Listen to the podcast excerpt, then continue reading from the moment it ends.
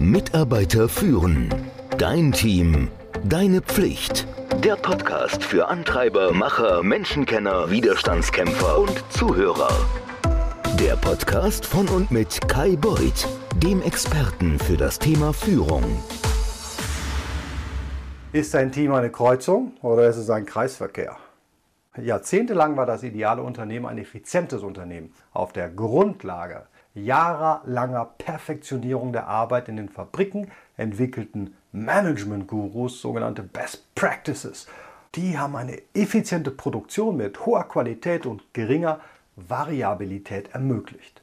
So, wenn man das weiß, dann bedeutet das, dass die Aufgabe der Führungskraft ist, zu denken, zu prüfen und zu entscheiden. Und die Aufgabe aller anderen, die Arbeit auszuführen. Der Großteil der heutigen Arbeit hat aber gar keine Ähnlichkeit mit einer Fabrikhalle. Aber ist dir aufgefallen, dass wir noch die gleichen Management-Grundsätze, Ansätze eigentlich durchführen? Ist es immer noch die Aufgabe der Führungskraft, die perfekte Ausführung zu organisieren? Wirklich? Also die Rolle der Führungskraft, die hat sich verändert, weil sich die Art der Organisation und der Markt verändert haben. Das Problem ist, nicht jeder hat das mitbekommen. Komplizierte oder komplexe Systeme? Das ist hier die Frage. Und diese Begriffe werden leider oft synonym verwendet, aber es ist was ganz anderes. Du kannst ein kompliziertes System, wie zum Beispiel eine Uhr oder einen Motor, das kannst du verstehen. Ein komplexes System wie Verkehr oder das Wetter, das ist anfällig, das kannst du nicht verstehen. Ich habe keine Ahnung, wie das Wetter wird und ich weiß auch nicht, warum, wo der nächste Stau ist. Du?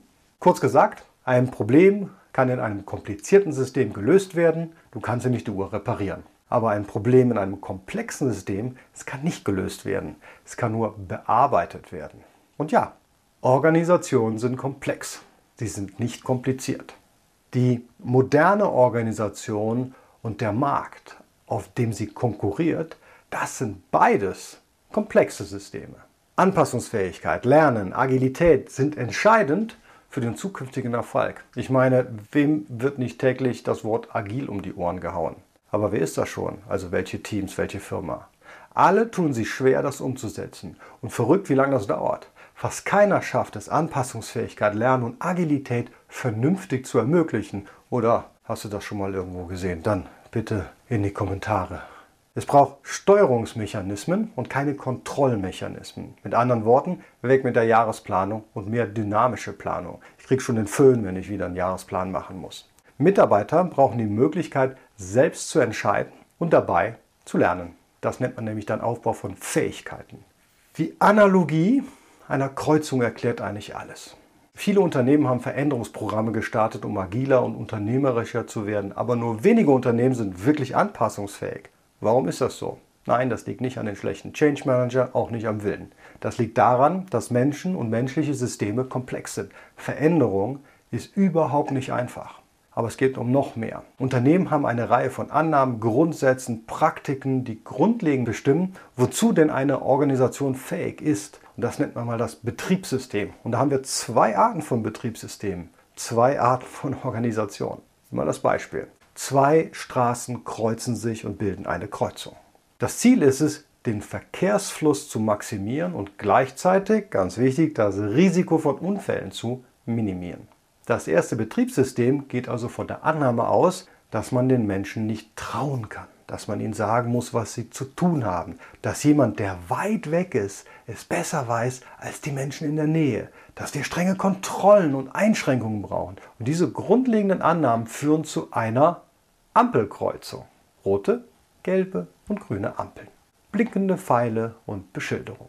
Dafür braucht man Strom, Masten und eine ganze Leitstelle, die den Verkehrsfluss analysiert und Entscheidungen darüber trifft, wer wann fahren soll. Die Aufgabe des Fahrers oder der Fahrerin ist es, brav zu sein und geduldig darauf zu warten, dass man ihm oder ihr sagt, wann sie losfahren soll. Aber genau das passiert nicht, denn das System verlangt nicht, dass die Fahrerinnen vollständig anwesend sind. Ja, anstatt dem System Aufmerksamkeit zu schenken, schauen die auf ihr Handy oder hören laute Musik oder sind irgendwie sonst abwesend. Das zweite Betriebssystem geht davon aus, dass man den Fahrern vertrauen kann, dass sie verantwortungsbewusst sind und dass sie all diese Komplexität mit nur zwei einfachen Regeln bewältigen können. Ordne dich dem Verkehrsfluss unter und gib den Autos, die sich bereits im Kreis befinden, die Vorfahrt. In einem Kreisverkehr sind die Menschen voll präsent. Du musst aufmerksam sein, wenn du in den Kreisverkehr einfährst. Denn deine Arbeit als Fahrer ist notwendig und die Sicherheit aller Beteiligten im Kreisverkehr hängt genau davon ab, dass du aufmerksam bist. Kein Strom, keine Beschilderung, keine zusätzliche Infrastruktur ist nötig. Zwei völlig unterschiedliche Systeme, die das gleiche Ziel erreichen. Und ich glaube, dass Teams und Firmen wie Kreisverkehre gestaltet werden und funktionieren können, auch wenn sie derzeit wie Ampeln funktionieren. Man müsste erstmal seine Mitarbeiter fragen, was hält dich denn davon ab, Top-Performance abzuliefern? Wenn du gute Fragen stellst, bekommst du vielleicht auch gute Antworten, und zwar die über den Frust des Einzelnen hinausgehen. Die Hoffnung ist, dass du Annahmen und Grundprinzipien aufdeckst, die dem Team nicht mehr dienen, wenn sie dem Team überhaupt je gedient haben. Und es gibt immer Dinge, die Menschen abhalten, und wenn du sie erkannt hast, dann kannst du echt was dagegen tun. Kommen wir zurück zum Kreisverkehr. Denken ist angesagt. Und das fängt ja schon bei der Ausbildung an. Also, wenn es denn eine für Führungskräfte überhaupt gibt, was selten genug der Fall ist. Führen ist ein bisschen wie Autofahren. Und für den Kreisverkehr solltest du das können, das Autofahren. Aber wie geht das? Wenn du den Führerschein hast, das wissen wir alle, dann kannst du noch nicht fahren. Du gibst den Führerschein auf Probe. Den Führerschein zu erwerben ist auch nicht so einfach. Das braucht länger als so ein Fünf-Tages-Seminar.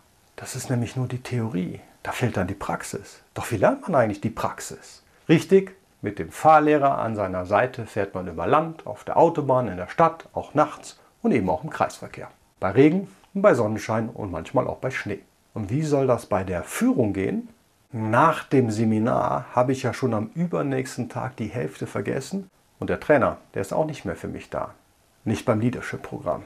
Da bekommst du die Theorie in Form von Videos, Audios und Impulsvorträgen in Coaching-Calls. Moment, was ist denn dieser Coaching-Call?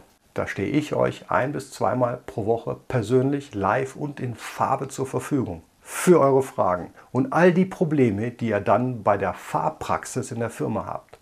Wenn es ganz dringend ist, auch per Slack. Und zwar ein Jahr lang oder auch länger, wenn du magst. Schau mal auf leadership-programm.com nach. So lernt man führen.